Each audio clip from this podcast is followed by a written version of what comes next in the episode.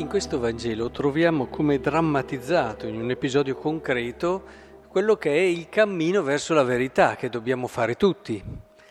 E perché dico questo? Perché la verità è innanzi a noi, non vede l'ora di consegnarsi a noi,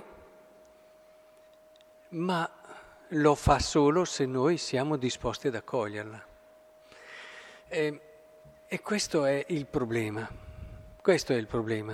Poi ci si rifugia dicendo ma ci sono tante verità, ognuno ha la sua, tutte sciocchezze.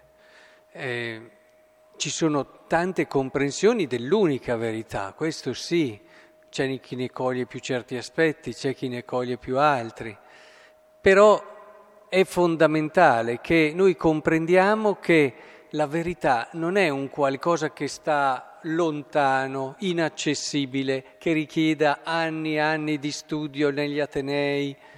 La verità è un qualcosa che sta davanti ad ognuno di noi e paradossalmente è più vicina a chi è semplice.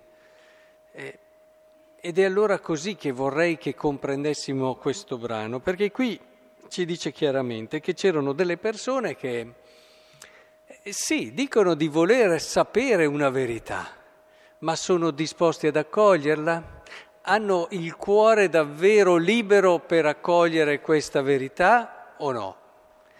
E il fatto che Gesù smascheri questo loro non reale desiderio, cioè loro non gli interessa la verità.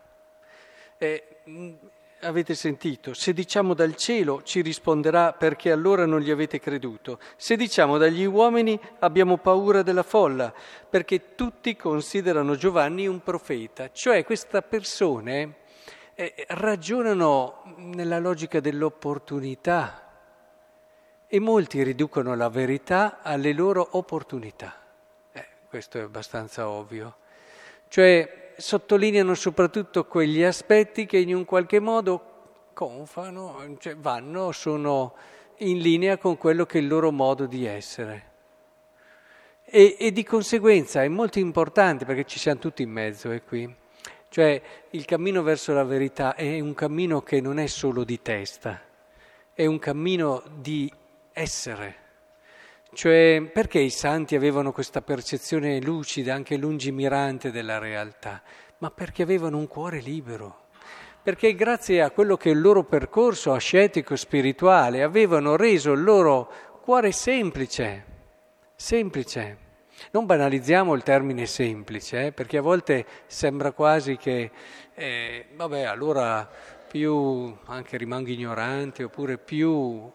meno cose faccio, meglio è. No, semplicità è il frutto anche di un percorso serio, spirituale, di un lavoro interiore che rende davvero il tuo cuore capace di accogliere una verità che in alcuni casi ti può dire delle cose che tu non vuoi sentirti dire, ti può dire delle cose che vanno a stanare quegli scheletri negli armadi che ci sono e non vuoi assolutamente togliere.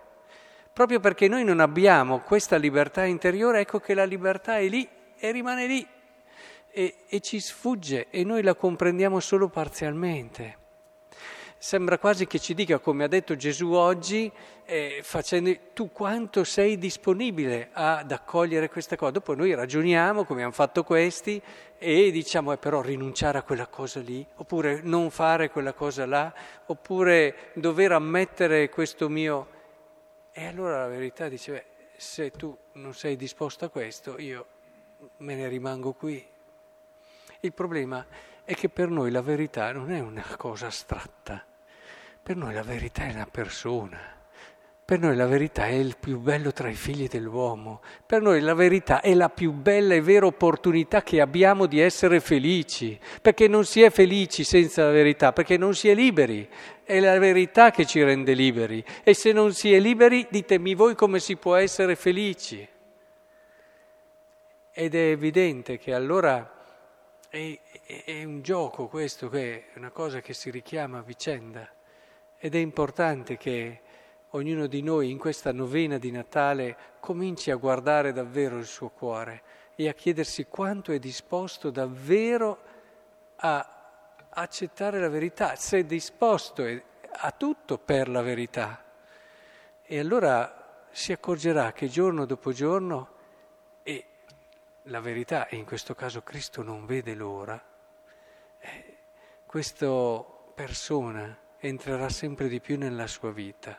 Questo amore, questo calore, questa infinita tenerezza, questa forza e tenacia, questa capacità di affrontare la vita con quel coraggio che ci rende capaci delle cose più grandi, ma non perché sono enormi, ma perché le più grandi a volte sono le più piccole da mantenere fedeli e costanti.